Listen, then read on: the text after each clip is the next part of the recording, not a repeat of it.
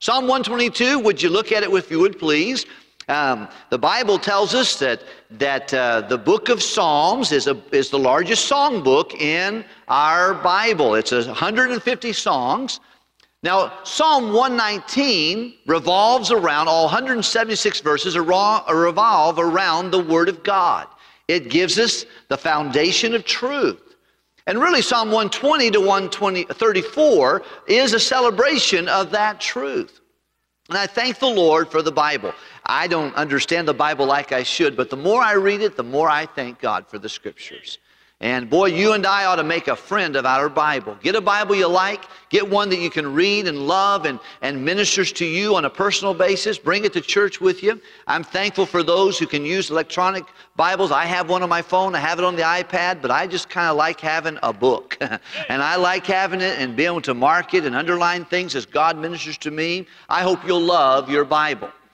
But Psalm 120 to 134 follows up that great uh, long chapter, longest chapter of the Bible on the Word of God and His truth with uh, Psalms of Ascent. They were psalms that were going, that were singing. People would sing them as they made their way to worship. Three times a year, God's men in Israel were encouraged to come for the Feast of the Tabernacle, for Pentecost, for the, for the Passover. They would leave where they were in the world and come to Jerusalem. You see the, you'll see in the, um, in the Gospels, Jesus and his disciples, they left Galilee and went down to Jerusalem for the feast. Because he was always obedient to what God wanted in the Old Testament, they would follow that. But as they began to go to worship in Jerusalem, in the temple, where the temple was, they would sing songs to prepare their heart to draw close to the Lord. I think the culmination would probably be in Psalm 133, where the Bible says, Behold, how good and how pleasant it is for the brethren to do what? Dwell together, come together in the purpose of worshiping the Lord in a unified way. God enjoys unity. That's why there's so much chaos in the world. That's why people run around with their hair on fire, scared to death because they don't know God. I'm not saying you shouldn't exercise prudence, but I certainly think fear is something that's not wrong to have, but it's wrong to keep. Discouragement, it, it, is, it comes to everyone. You just don't have to stay discouraged if you start looking to what God has for us. Well, the people in worship would prepare, and they would sing these songs, and it would prepare their hearts to worship the Lord. And all of us, it's a great study. Some of you who've been listening to my daily broadcast on Grace to Grow that we make and provide early in the morning at 7:30 and then at 10. But though, uh, we've been talking about those. Tomorrow we'll talk about Psalm 1, excuse me, Tuesday I think I'll get to talk about Psalm 131. I'm looking forward to that. But nonetheless, they have prepared people's heart to worship. Psalm 120, the first thing we do to worship, we got to be clean. We got to separate from those in the tents of Kedar. You cannot draw near to God. You can't love flowers unless you hate weeds. You got to get excited to get close to the Lord. You got to deal with your sin, with your pride, with your arrogance, with your grudges, uh, with your bitterness. You, you can't be close to God. You can't love God and not hate sin. So he's going to say the first step to getting close to God and preparing for worship is going to be to look inside and say, What's wrong with John Wilkerson? What do I need to do to get close to God? Because God is a holy God. And you can't just bop into his presence, well, take me like I am. You know who I am. I'm just human. No. God wants us to confess and forsake sin. Psalm 120 says, it's an act of separation. Psalm 121, it's a declaration that my faith is in God. I will lift up mine eyes into the hills. From whence cometh my help? My help comes from the Lord, which made heaven and earth. He's declaring, my faith, my allegiance is toward the Lord. I'm trusting Him. He doesn't slumber, He doesn't sleep, He's always awake. He doesn't have even a headache. He's not even nervous about anything because he's God and I'm going to put my trust in the Lord. So it's a separation from wrong and then it is a declaration of my faith in the Lord. By the way, if you haven't done that lately, it'd be a good idea for you and I to look into the eyes and look into the heavens and say, Lord, I trust in you. Before I left my office today, as I often do, and I, probably haven't always done it, but I would say probably 90% of the time, before I leave to go preach, I oftentimes stand in my office, I put my hands up, and I look to the ceiling, but I want to look beyond the ceiling to the Lord and say, God, I surrender myself to you. I'm glad you're my God. This is your church. This is your service. This is your message. Please bless your people. Help me do what you want to do. For something you don't like in the service, you'll tell me. We'll change it. It's not about me, it's about Him. And I think that's something all of us ought to do and say, I trust you. Can you say it together with me? I trust you. Say it to the Lord. I trust you, God. You're my God. I declare my dependence upon you. You know what happens when you begin doing that? You begin believing that. And then a lot of fear and a lot of hangups that go away the more we trust the Lord. But then in Psalm 122, the third psalm, is where we are today. And of course, you keep going through it, you'll see that Psalm 122 is anticipation. They believe this psalm was written by David. At the time of David, there was no temple in Jerusalem. Who would build the temple for God? Solomon, his son. But there was a house for God. It wasn't a temple, but it was a place where God met with people. At the time of David, it was no doubt probably a tabernacle. But it, it wasn't uh, uh, the church and the temple, and, the, and it wasn't so much about the edifice of the building. Buildings don't change lives. But what happens inside of them do. And the church is not a building, the church is you and me when we gather around the person of the Lord. And we see in Psalm 122 there was an anticipation. 120, separation from sin, from the tents of Kedar and the critical and the, the, the pessimistic and the wicked behavior of that, that group. Psalm 121, a declaration God's my God, my faith is in Him. Psalm 122, anticipation. I was glad when they said unto me, Let us go into the house of the Lord. I like this. This gets me kind of excited. But let me ask you there's two things I want to say. By the way, some folks say, oh, we don't have to go to church today. The church, the house of God, isn't the church today. Okay, let me just real quickly, let's just pause right there. Hold your place in 122 of Psalms and go to 1 Timothy chapter 3. You need to underline this. Take note of this in your Bible. If someone tells you the house of God today is not the church, occasionally some clown will say, Well, no, the temple is really the house of God today. My body's the house of God. I can worship God by yourself. And you can, but that's not God's preference. The greatest form of worship is probably done individually, but God wants corporate worship. He wants your, he wants you to get together with other people.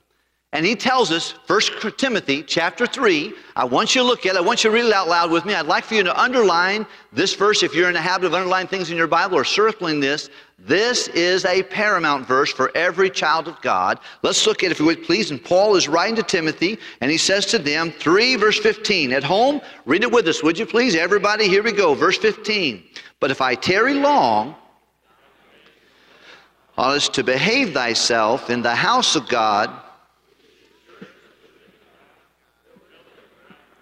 Hey, listen, friend, you and I represent the pillar and the ground of truth and the house of God in this day and age, New Testament or Old Testament. What did we just read just now? New Testament. After Christ or before Christ? After him.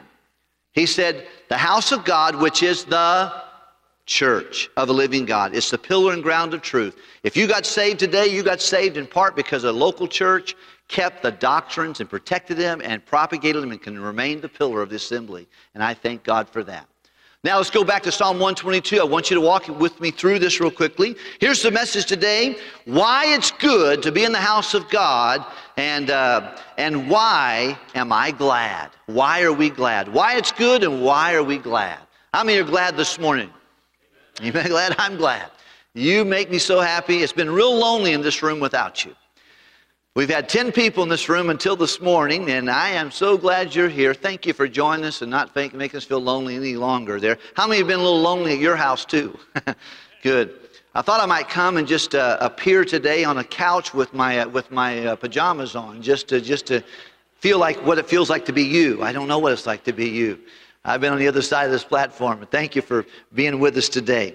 Okay, Psalm 122. Let's look at it real quickly. We're talking about anticipation. Look at verse 1. I was glad. So why is it good? Good is the last word in this, in this particular uh, psalm, and glad is the first main word we see. I was glad when they said unto me, Let us go into the house of the Lord. And I'm going to ask you, I'm going to say the first reason I think it's good and why we're glad is verse number two. Would you look at it if you would please? Because our feet shall stand within thy gates, O Jerusalem. Number one, the church is a good thing because we can attend it. because our feet can leave our house and get into a place where we can assemble with God's people. I know that that is time, the time to come, that's going to be something we'll be able to do. Not everybody can do that by way of the live stream today. But you know what, church is important? Why you be glad? Because you can get there. It says, because my feet can stand inside the gates of the place where the temple of God is. I want to thank you for going to church. The Bible tells us in Hebrews chapter 11 and verse number 25, not forsaking the assembling. That means getting your feet inside the church, as a manner of some people are, but so much the more uh, exhorting one another as you see the day approaching. Dear friend, Church is good, and I'm glad that we're able to gather because we can attend together. Attendance is important. Don't let anyone tell you. Now, people say this, you've heard me say this before in a joking manner, but people say, well, you don't have to go to church to be a Christian. And that's true. You don't have to go home to be married, but it makes for a better relationship with your spouse. If you want to have the right relationship you want to have with Jesus, you might want to get yourself in the house of God and around people. Why? Is it important? Why am I glad? Because attendance is a part of it. Look at verse number three. Would you look there if you would please? The Bible says this Jerusalem is built on a city that is compact together. There's a little bit more significance in there, but I'm not going to spend a lot of time on that one. Let's go to verse number four, would you please? Whether the tribes go up, the tribes of the Lord, unto the testimony of Israel. I want to tell you the second reason I believe why it's good to attend church and why I'm glad, number one, is because attendance, I can put my feet inside. I can take myself to that place. Number two is because it's a good testimony to be faithful to the house of God. It's a testimony in Israel. You know what God's people do throughout history? They've gone to church. You know, the children of Israel, whenever they camped, and millions of them were camped in, in, in, uh, in, in the uh, plains of Mount Sinai and the, the valleys there and out in the wilderness, you know what God did? He set up a type of a church. He put the tabernacle right smack in the middle of all 12 tribes. He told them, You're camping over here, Dan and Asher and Benjamin, and he gave them all a place. And he put right smack in the middle of it the, the tabernacle where the presence of God met with God's people. You know, friend, that's an important thing to know. And you know, all since, since that time, God's people have had a testimony of going to church. You know, your unsaved neighbors ought to be able to see you step out of your house with a Bible in your hand, going to church. Whether you're a single adult or you are a teenager or you're a, a family unit, let us say, you know, oh, they always attend church. They always make that a priority. You know, when difficult times come, I've been amazed about this. Some of you have too. Our neighbors have softened up a little bit. They kind of stop on their walk and kind of want to talk about things that are important. Why? Because they know I go to church. They don't know anything about this church. Many of my neighbors have not been in this building. Some of them have. Some of them have gotten saved. And I thank God they're watching. Some of them are watching online right now and have watched and had some of my neighbors tell me, say, Pastor, he goes, I've been, I've been watching those services. That was really inspirational. And I'm thankful for that. But you know, some folks will never come here, but they see you. They see you, and they see, and you know, when, when you and I are faithful to the house of God, other people pay attention to it. He said, You know, church is important because I can put my feet inside the, the service. Number two, I can be a good testimony for God by attending church. Look at the next one, if you would please, in verse number four. He says, and uh, I can give thanks unto the name of the Lord. A church is a place where public praise and gratitude in God's name is given. There's nobody here but us, but I want somebody to stand up right now and tell them, tell me something you thank God for right now in a public way. Who would help me with that? Brother John, go ahead. Amen. July 6, 1976, he got saved there in Philadelphia, Pennsylvania. Is that right? The Civic Center there? Praise the Lord. Amen. How many would join him in saying, Amen? I'm glad I got saved too. Amen. Amen. Somebody else, how about over here? Someone stand up and tell me something. Brother Mark. Praise the Lord. Thank God for a godly mom. How many of you are like him? Your mother was there when you got saved. Would you raise your hand? Hold it up high. That's a blessed, thank God for precious moms. That's wonderful. I didn't get all the moms to stand up. Can we do that right now? Mothers, would you all stand together? We didn't get that while ago. All of our moms, stand together just for a second. Look at these beautiful folks. Let's give them a round of applause and thank you very much. Praise the Lord. Mamas have been a powerful, a powerful force throughout all of history. Ladies have oftentimes, if, if, if, uh, if ladies, if they just slip a little bit, the men morality slips a lot more.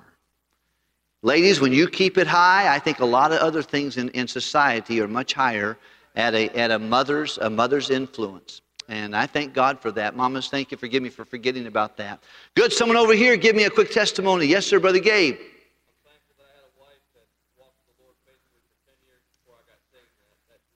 Praise the Lord. A faithful wife who walked with God for 10 years before he came to know Christ as a Savior, prayed for him, was faithful to him. Yes, ma'am.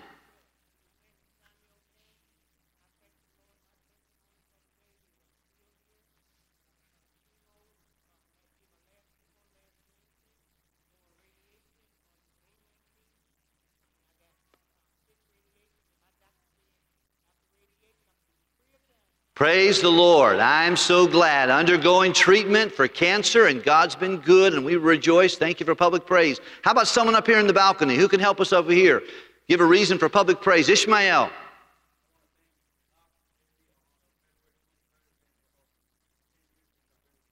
Praise the Lord. That's a great testimony. How about up here in the balcony? Anybody, real quickly? Yes, sir, Brian?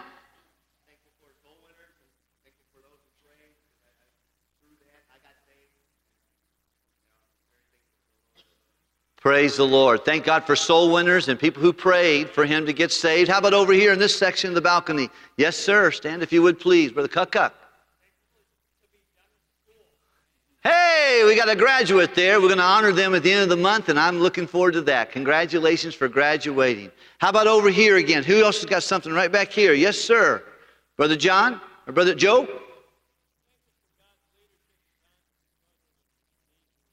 God's leadership in times of difficulty, and that's a huge blessing. Let me get somebody else over here. Anybody else want over here? Yes, ma'am, Miss Norma.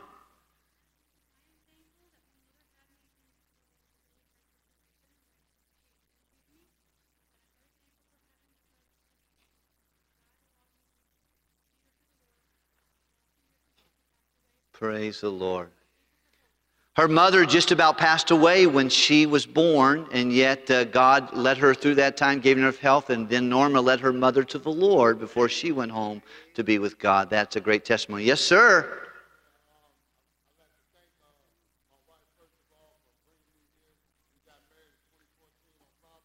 Amen.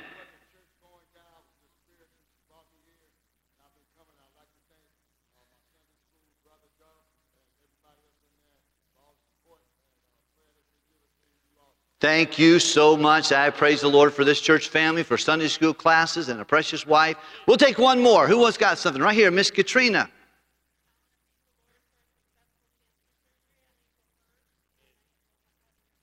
Isn't that wonderful? We prayed for her, successful cancer surgery with no more treatment. God is very gracious and very good. Hey, listen, friend, I want to encourage you. We don't have all day to do this, but I would encourage you to thank God publicly to someone today. Don't leave today without saying, God has been good to me, and here's why. Because we gather together not only to show our attendance, not only to give a testimony to an unsaved world, but we gather together to say, I publicly praise the Lord. Now, I'll just say from a pastor's standpoint, I'd like to thank God for each of you. You have been very faithful in spite of our failure to be able to meet together and our lack of being able to meet together. Your giving has been great, your soul consciousness. You've encouraged one another. Many of us have, have uh, visited other people. They're bus captains. You're still visiting your people. Sunday school classes, you're still going after and staying connected. It's not been easy, but you've done a great job, and I believe God is glorified. Many of you have been exceptional examples of taking gifts to our, our uh, healthcare professionals, greeting our police officers, and sharing the, the, the grace of God with them and our public servants. I want to thank you for doing that. I just like to praise God publicly for you and your faithfulness. Thank you for being here today. For those who've been so faithful to encourage around. Church is important because we can set our feet in there. Church is important because we have a testimony to uphold. That's what church people do. They go to church. Sometimes you'll see people, they'll say, It's the church people. you know why? Because they're faithful to church.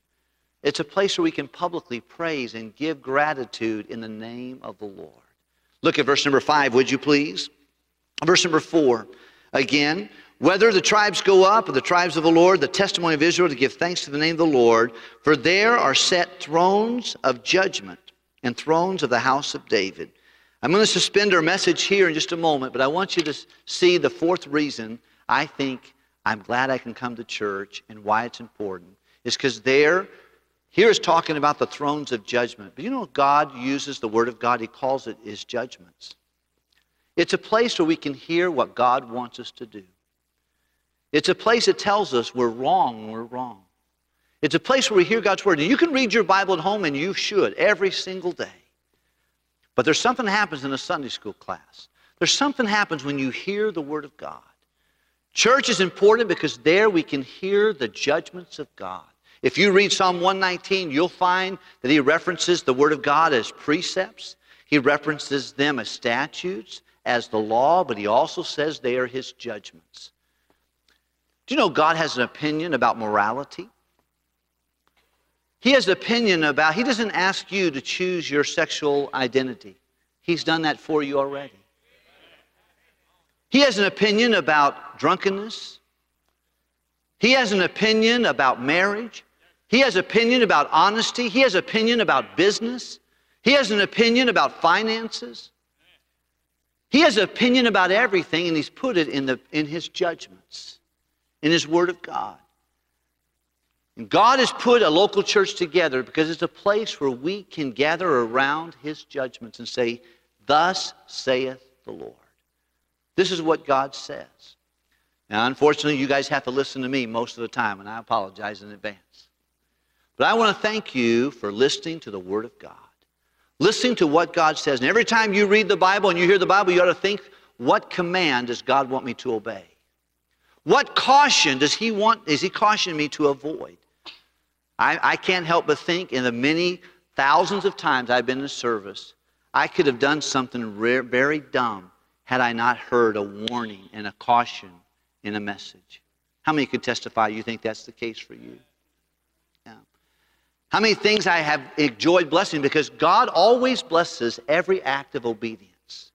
If you do what God wants you to do, there is blessing. It's not easy on the front end, when you do it, it's blessing. You know what motivates you to do? You know what it takes to obey God? It takes faith. Guess where faith comes from? Faith cometh by hearing, hear by the word of God. By the way, let me just say to you parenthetically, young people, old people, be careful who you listen to. You might like that podcast, and it might sound fuzzy wuzzy and it might sound real logical. Let me just tell you, there's some things in the Bible that are not real logical that are absolutely necessities. You be careful what you listen to. All standards don't matter. How we dress doesn't matter. What we listen to doesn't matter. Where we go doesn't matter. We live under the grace of God. Listen, you're listening to the wrong fellow right there. You might want to get your little Bible out and find out what God wants you to do and not try to just appease a holy God, but to please Him. God has laid out statutes and, and judgments. And church is important because my feet should be in the gates. Church is important because it represents a testimony of who I am in Jesus and the, the, and the God that I love and serve. Church is important because it's a place where I can bring my public praise to God. Listen, you stand up in the middle of Wrigley Field and give a public praise, no one wants to, no one cares. But you wouldn't give one here, everybody ought to say, I agree with that. That's good. They don't care what you think about over there at White Sox Park about God or Soldier Field. Stand up and try to praise God and see how many people do anything but throw beer on you. But in the house of God, we ought to be people that come in with a pleasant spirit and a praise filled mouth, offering the gift, as Hebrews tells us, the gift of a, of, a, of a thanksgiving, a sacrifice of thanksgiving. And we also ought to come ready to learn God, what are you commanding me to do? What are you cautioning me against? What are you going to give to comfort me in my difficult times? You know that's what the Word of God does? It comforts us, it commands us, it cautions us. It counsels us about what to do. Brother Joe gave praise. I thank God that God has guided me through some very difficult seasons. You know how you can find the guidance of God? In the Word of God. And hearing His Word and letting that rest in your heart, I think will be very powerfully used to the Lord.